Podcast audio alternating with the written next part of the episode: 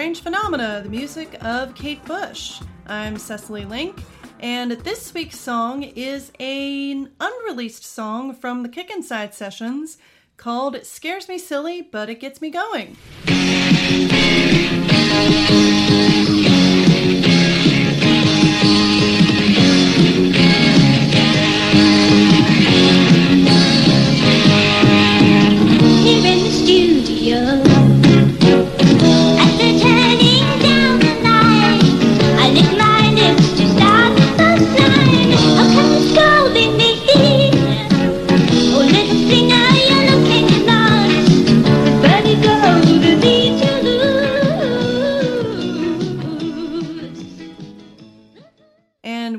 Talk about this unreleased song, ooh, I feel kind of illicit here saying it's an unreleased song, is none other than introduce yourself.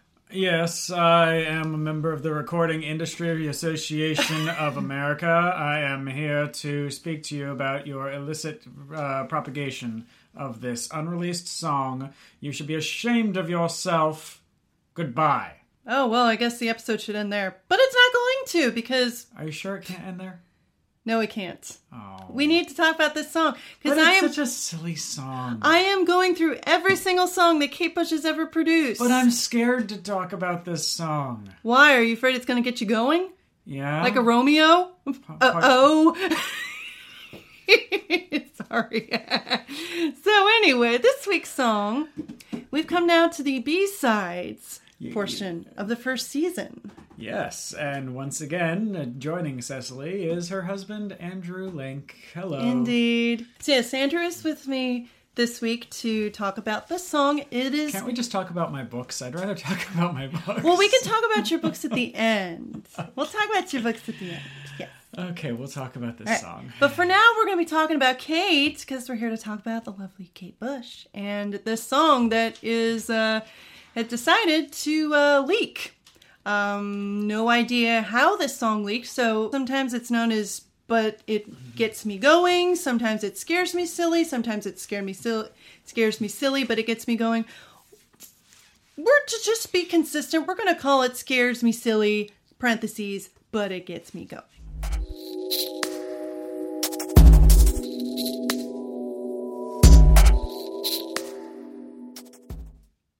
So this is an unreleased song. Unreleased songs happen. I mean, I, Mm-hmm. I, I don't know. Would you say they're this is a very broad statement? But would, do you think unreleased songs leaking is more common now or in the past? I almost say today because it can propagate faster. This is true. Because I've I have heard some unreleased stuff from Florence. Well, that's kind of what I was made thinking it to of. Was YouTube. all of the unreleased Florence songs that have made it to YouTube. Mm-hmm. You, I mean, half the time I wonder if they're genuinely unreleased or if it's all just part of a label advertising Mm-hmm. strategy. Of course, there we get into the deep conspiracy theories and blah blah blah. yeah, and the blah blah So- blah. So this is an unreleased. This is actually the only unreleased studio track from Kate Bush's career. Now I'm sure that she's recorded other songs that none of us have heard. So, but because uh, you- she now owns her own studio in her house and has done so since Hounds of Love in 1985, or rather when she was working on it in late 83 to when it was released in September 85, well, this is one this is the only unreleased studio track from her entire career that is leaked. So, so you you don't count the Cathy demos as No. Now, I mean, those are things that, and we'll we'll get into. There's actually going to be a special episode I'm going to do all about the Cathy demos and kind of like talking about like, hey, this is where Kate Bush came from. Um, I'm not counting the Cathy demos in that because those were not studio recordings. Those were, hey, I'm a girl at the piano, bang, bang, bang, bang, bang, yeah, yeah, yeah, yeah, yeah. Well, the tape recorder is sitting two feet away. So this is the only actually produced with all the music and uh, everybody Mm-hmm. together, but for some reason it wasn't put on an album. Yeah. And I mean, this wasn't even used as a B side.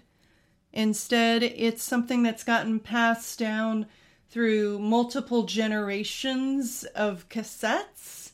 And if you go and listen to it on YouTube, it definitely sounds like it's been from a it, it comes from a cassette tape that's been copied many many times like it sounds like the, the sound is a little bit warped you can tell i can tell especially because i'm a big music nerd that it things haven't been fully mastered yet things are not really eq'd I suppose that could be the case. Uh, when, when I hear it, I'm thinking more. I mean, like like you say, you're the super music nerd. You might be hearing that. what I hear is just something that sounds like a cassette tape that had sat in my, you know, car glove box for six years and. You know, gotten warped and aged and randomly turned into a Freddie Mercury album. Mm. So, yeah and that too so it it sounds like it's been through a lot well, you know, the demonic forces that turn all cassette tapes into Freddie Mercury albums tend to corrupt the audio a little bit. pretty much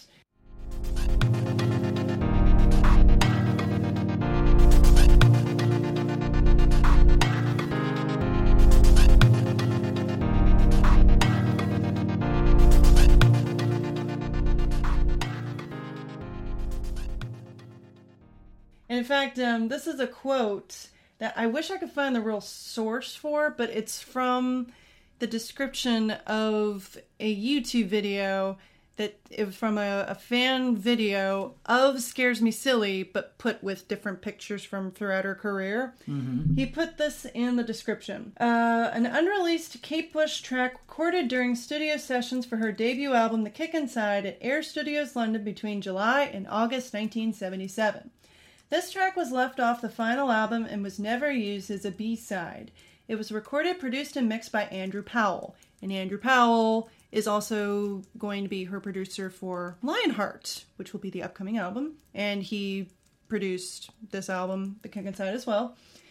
The loss in sound quality is due to this digital copy being made from a later generation analog cassette transfer that had been passed down and copied multiple times by fans on home twin cassette decks between the 70s and 90s. Until it finally became possible to digitally preserve on home computer the quality of a by that time random multiple generation cassette, so preventing any further loss in sound quality that was always inevitable with analog cassette copying up until the technological shift away from home taping and analog to CD burning and digital. It is not a demo, it is genuinely the only unreleased finished studio recording to leak out in her entire career, thanks in no small part to her later purchase of a home studio. You know, I mean, when you can completely control the production process and you basically go to your record label and say, This is done, publish it. Yeah. And certainly by the time uh, she was finished with The Dreaming, her fourth album, she decided to build herself a home studio so that she could tinker about as much as she wanted and so that Kate wouldn't have to pay for studio time. Yeah. which is completely understandable. I mean, I record things at home, but then again, it, it's I have a way more basic setup than she does. Well, I mean, part, her house. part of that is because we're not fabulously rich internet, uh, fabulously rich musicians, but yeah, I can see why Kate would want to have a home studio. especially because she um, likes being experimental. I mean, if she wasn't doing terribly much experimentation on this album, like with her at the helm, I mean, she she wrote the songs and she had the people working around her. You know, she'd be sitting at the piano, and it's been documented that she would sit at the piano and the guitar player who's worked with multiple people in all sorts of settings he goes okay yes it sounds like she's doing this okay we're gonna add in this here. Like they all worked around her but as far as like her like experimentations with sound outside of a full band setting like has been featured on the kick inside and um, the next album lionheart that didn't really come in until she really started getting buddy buddy with peter gabriel for the never forever. Oh my god i can't wait till we get to never forever because that's my second favorite one. Anyway i digress. So about this song here um, a little bit more um, this is what Graeme Thomson, which you might remember from last week's episode when I got to talk with him about the kick inside the title track. That was amazing. I know, it was just awesome. Yay. Anyway, so this is what he had to say about it in Under the Ivy. Another track recorded but never used during the sessions was Scares Me Silly, preserved on tapes of the early album outtakes.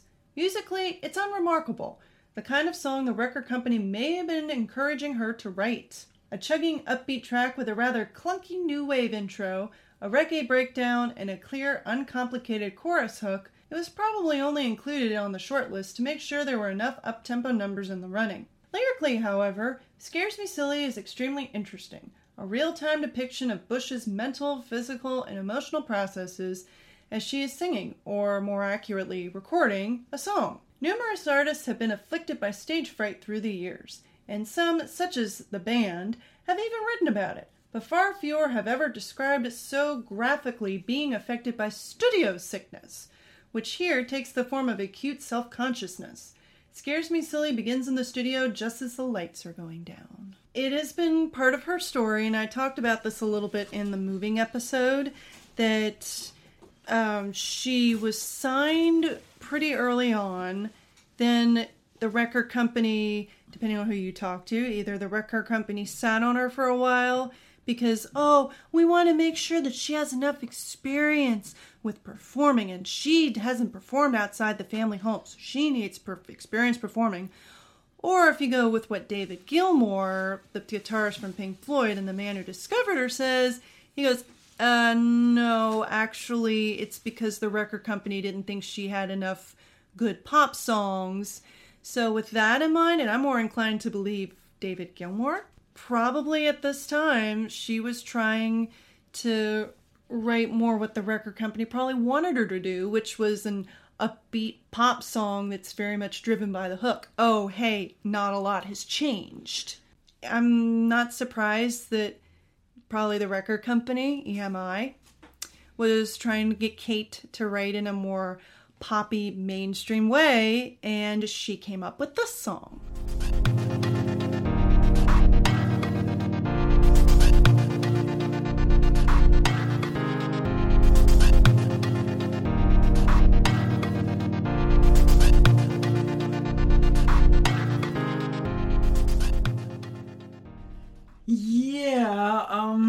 About this song itself, what are your thoughts on this song? so I, I can kind of agree that this seems more like something that Kate would have written because she was being pushed into writing something more, uh, being pushed into producing something lighter.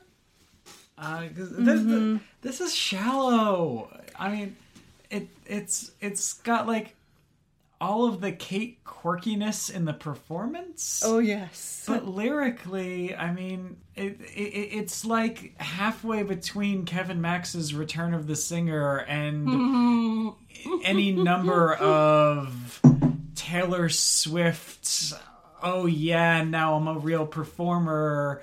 m- mixed with, you know, how many different you know rap guys put out on their first album five different songs. I mean i mean just ju- you know, just on like the shallow end of that pool nf has a song on every single mm-hmm. album talking about what it's like to be a rapper. I mean it's like i'm not a big fan of s- musicians singing about being musicians it, it's a, it's a little too meta. It's a little too, oh yeah, well I'm Blake Shelton and I'm singing a song about what it's like to be Blake Shelton. And it's like, good for you, Blake Shelton. I don't need you to sing me a song about being you. I want you to sing me a song about life.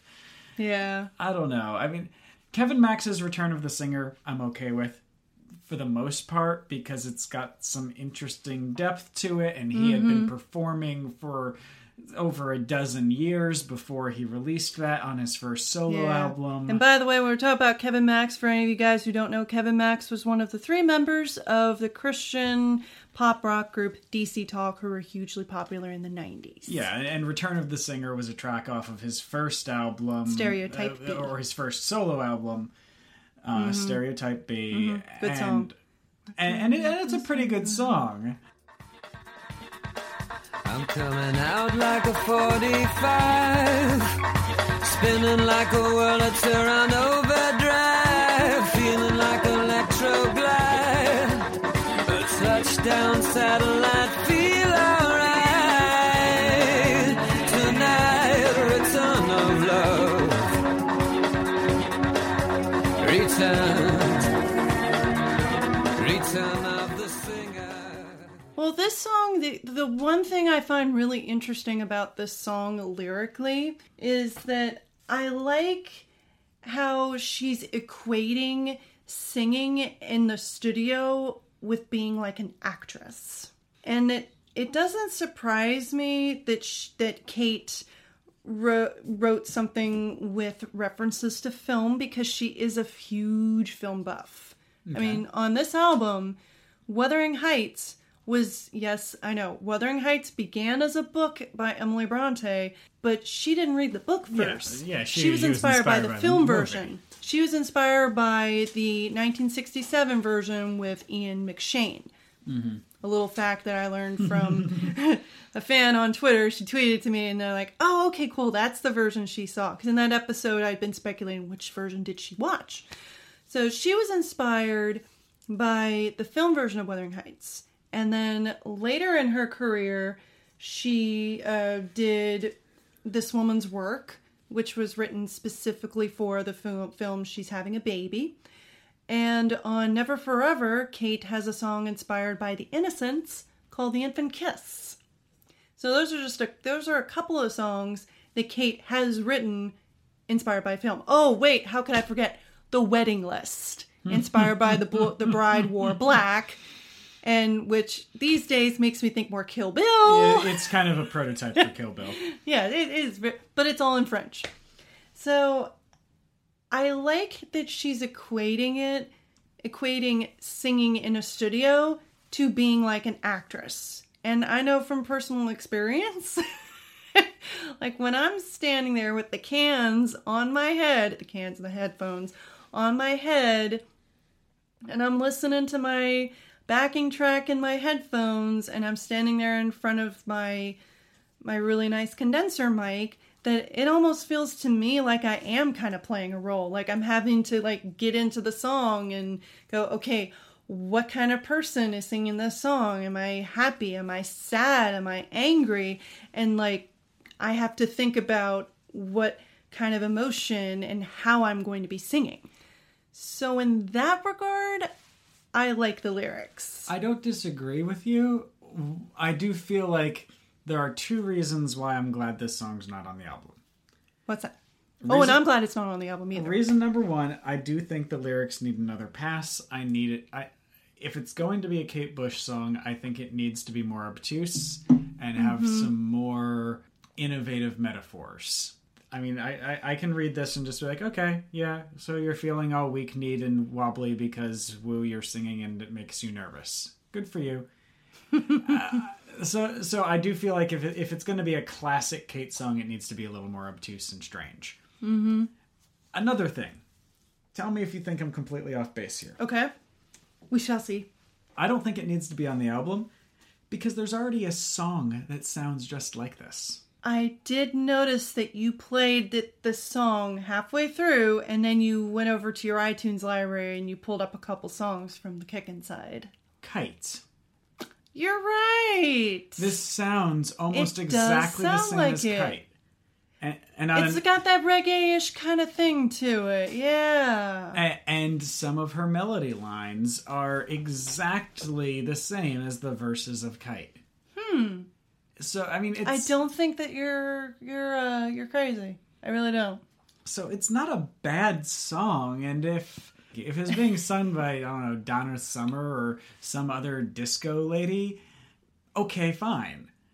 But I expect more from Kate, and on an album where almost no songs duplicate their sound, and it's basically completely different songs uh, doing a, a transition from whale song to reggae to avant-garde pop all the way through the album to have a second song that is this shallow and sounds this similar i think would have been a mistake you don't really get songs generally from Kate that are about her as a person.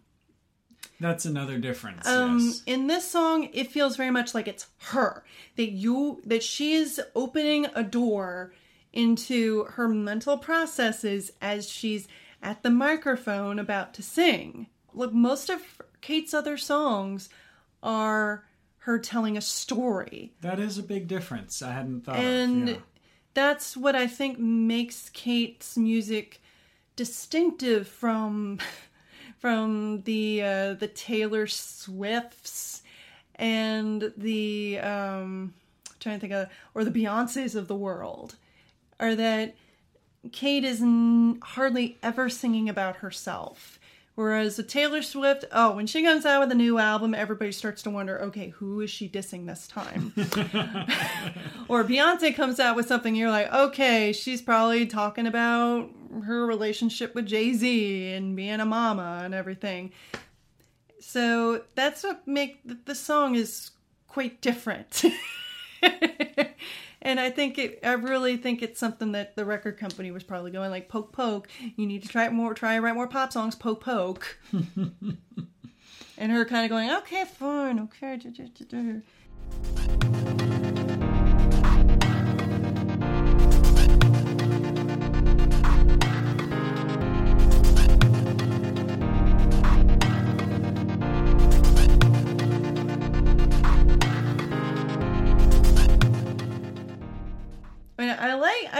I do like that scares me silly, but it gets me going like a Romeo. it kind of makes me chuckle. Do you think that's uh, like Romeo and Juliet, or Oh, I think like Romeo and Juliet. To... Okay, No, I think it's Romeo and Juliet. I mean, because it didn't. It doesn't quite work for me, so I was wondering if it was a reference to some Britishism.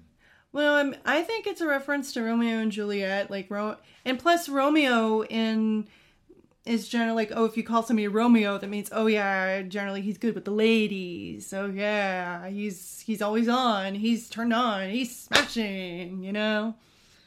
I, I think that's on the one hand, it it I don't know, it scares me silly, but it gets me going. Sounds very conversational, and then to throw in like a Romeo, you're like, oh, uh oh. Makes go, oh. Well, that's that's kind of interesting, like little metaphor there, or compare. I should say simile. Mm-hmm. She's using like. If it's like, it means it's a simile, not a metaphor. But everything else about yeah, it's pretty uncomplicated. Like swimming among the cans. Obviously, she's talking about, boy, you know, the days before digital recording, we had the actual cans that you would put the reels of tape in. You know, swimming among the cans. I wonder if I can go myself into another take and keep the mood. It's like a film such balance. Although I do like the the music will never let me blow away. Later on Never for Ever, Kate has a song called Blow Away for Bill. And it was a something written as a tribute to Bill Duffield, who was the lighting engineer that unfortunately had a uh, tragic accident and died right before the tour of life began.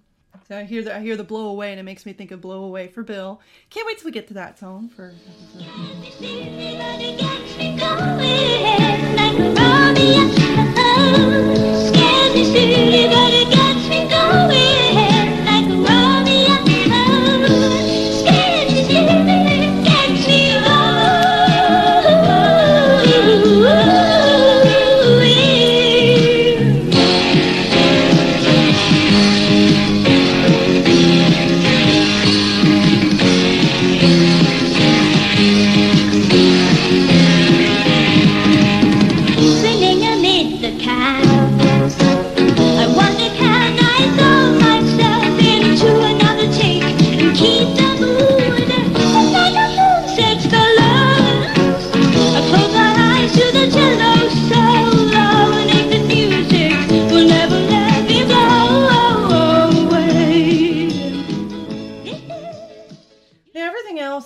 it's it's pretty uncomplicated. Here in the studios, they're turning down the lights. I lick my lips to start the first line. How can this little girl be me? Oh, little thing, are you looking lost? The vertigo, the need to lose. they try to put me on the tapes begin to spin. I feel a little sick and hope my notes are in. Yeah, it's okay. She's in the studio. Yeah. Yeah. And you're right. I'm with you. I I like my Kate to be a little more obtuse. They put me on the tape, they're to spin. I feel a little sick and my notes are in. They try to put it on and do it for you. Don't even know me, but I need you to love me too. To put me on the tape, they're to spin. I feel a little sick and my notes are in. They try to put it on and do it for you. Don't even know me, but I need you to love me too. So this song has uh, Kate's never even talked about it. Um, so I have nothing to say like what Kate has said about it because she's never even acknowledged the song's existence. As Wisely such, so. as such, it's never been performed live. So not a lot has really been said about this song. It's it's just something that's been passed around on various bootleg CDs. Mainly because when you are a uh, delightfully obsessed fan of somebody, you want to have all of those obscure little songs. And I, I, I say that lovingly. I mean, going back to Kevin Max, I've got some really crummy old demos of his, or songs that he only ever performed live, and somebody held up their DAT recorder and was like, yeah, this is Kevin singing a Queen song! So, I mean, they're they're not great, but I have them in my collection because mm-hmm. they're his music. And that's the case with this song. I have Scares Me Silly in my collection because, I mean, it's cute.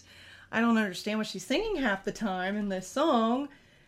well, part of that's mean- the singing style, but it's mostly And it's the, mostly because of the tape. It's a copy of a copy of a copy of a copy. yeah.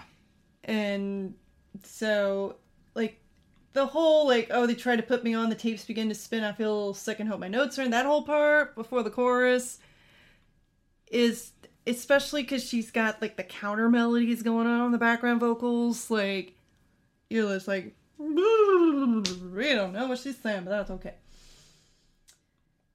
So, I do kind of wish this had been released in some sort of format, just because, I mean, I think it's cute. I don't, I can see why it was left off. Like you were saying, like, It would not have destroyed the album, but it it I don't think it would have fit very well. no. and it would have been repetitive with Kite being on Mm-hmm. there. And I don't know Kate's mind. I don't know her producers' minds, but I wouldn't be surprised if if if she left this off because of the similarity to Kite. There's also always the possibility that this was a contractual obligation song of Mm. You know, we want you to try doing something more lighthearted. Okay, that wasn't all that great. We'll let you leave it off.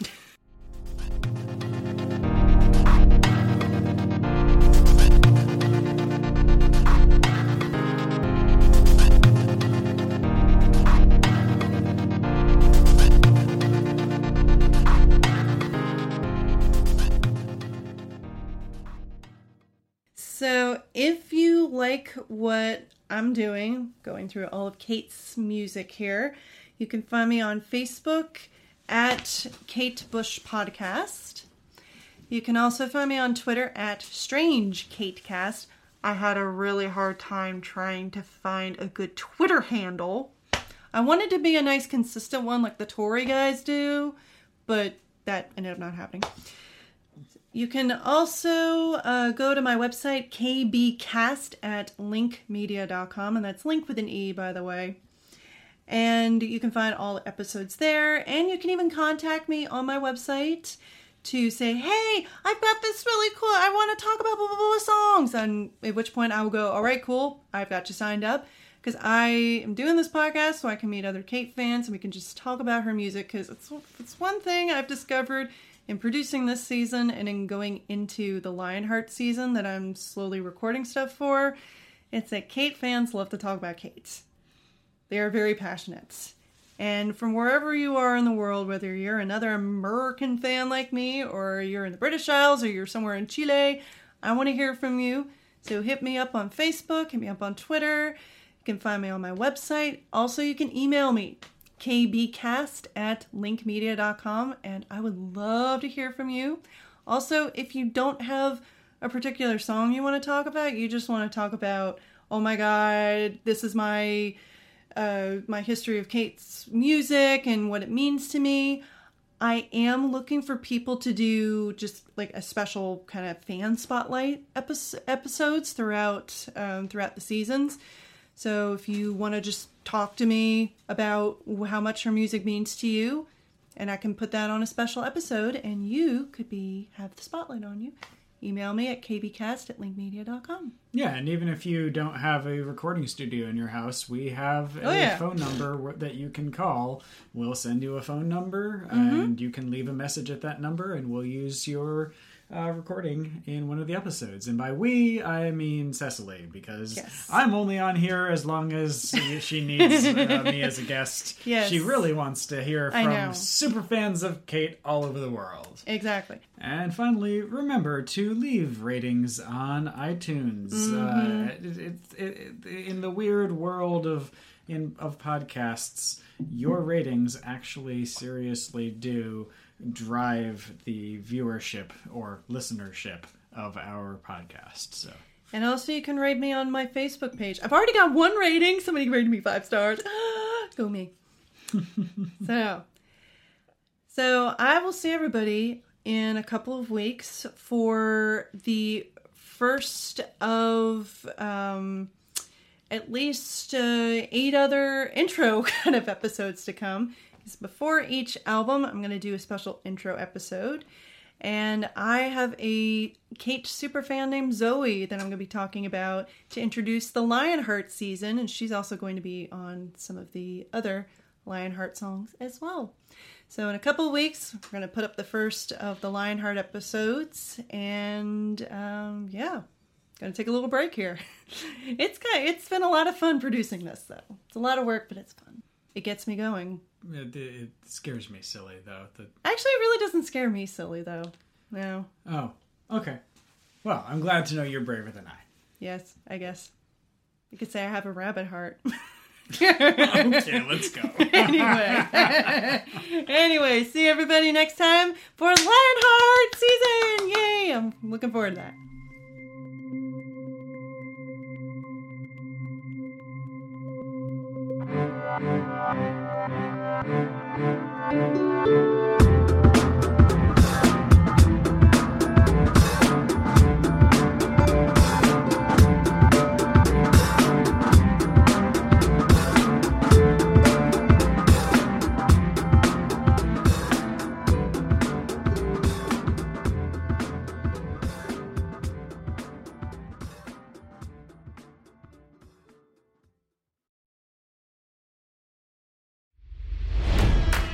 It's NFL draft season, and that means it's time to start thinking about fantasy football. FantasyPoints.com features industry leading experts and prognosticators using proprietary hand charted data to help you score more fantasy points. FantasyPoints.com is the place to go for whatever kind of fantasy football you play. Whether you play fantasy football, daily fantasy sports, or do a little bit of everything, Fantasy Points has the meticulously researched content to guide you to victory. And why wait for the fall? Fantasy Points also covers the new spring football league, the UFL. Join the guru, John Hansen, Scott Barrett, Joe Dolan, and other massive names in the fantasy football universe with an exclusive offer. Use code Pantheon for 15% off any fantasy points package, including the all in package, with access to every article, tool, and data nugget that Fantasy Points has to offer. That's fantasypoints.com and code Pantheon for 15% off at Fantasy Points. Fantasypoints.com, code Pantheon. Score more fantasy points.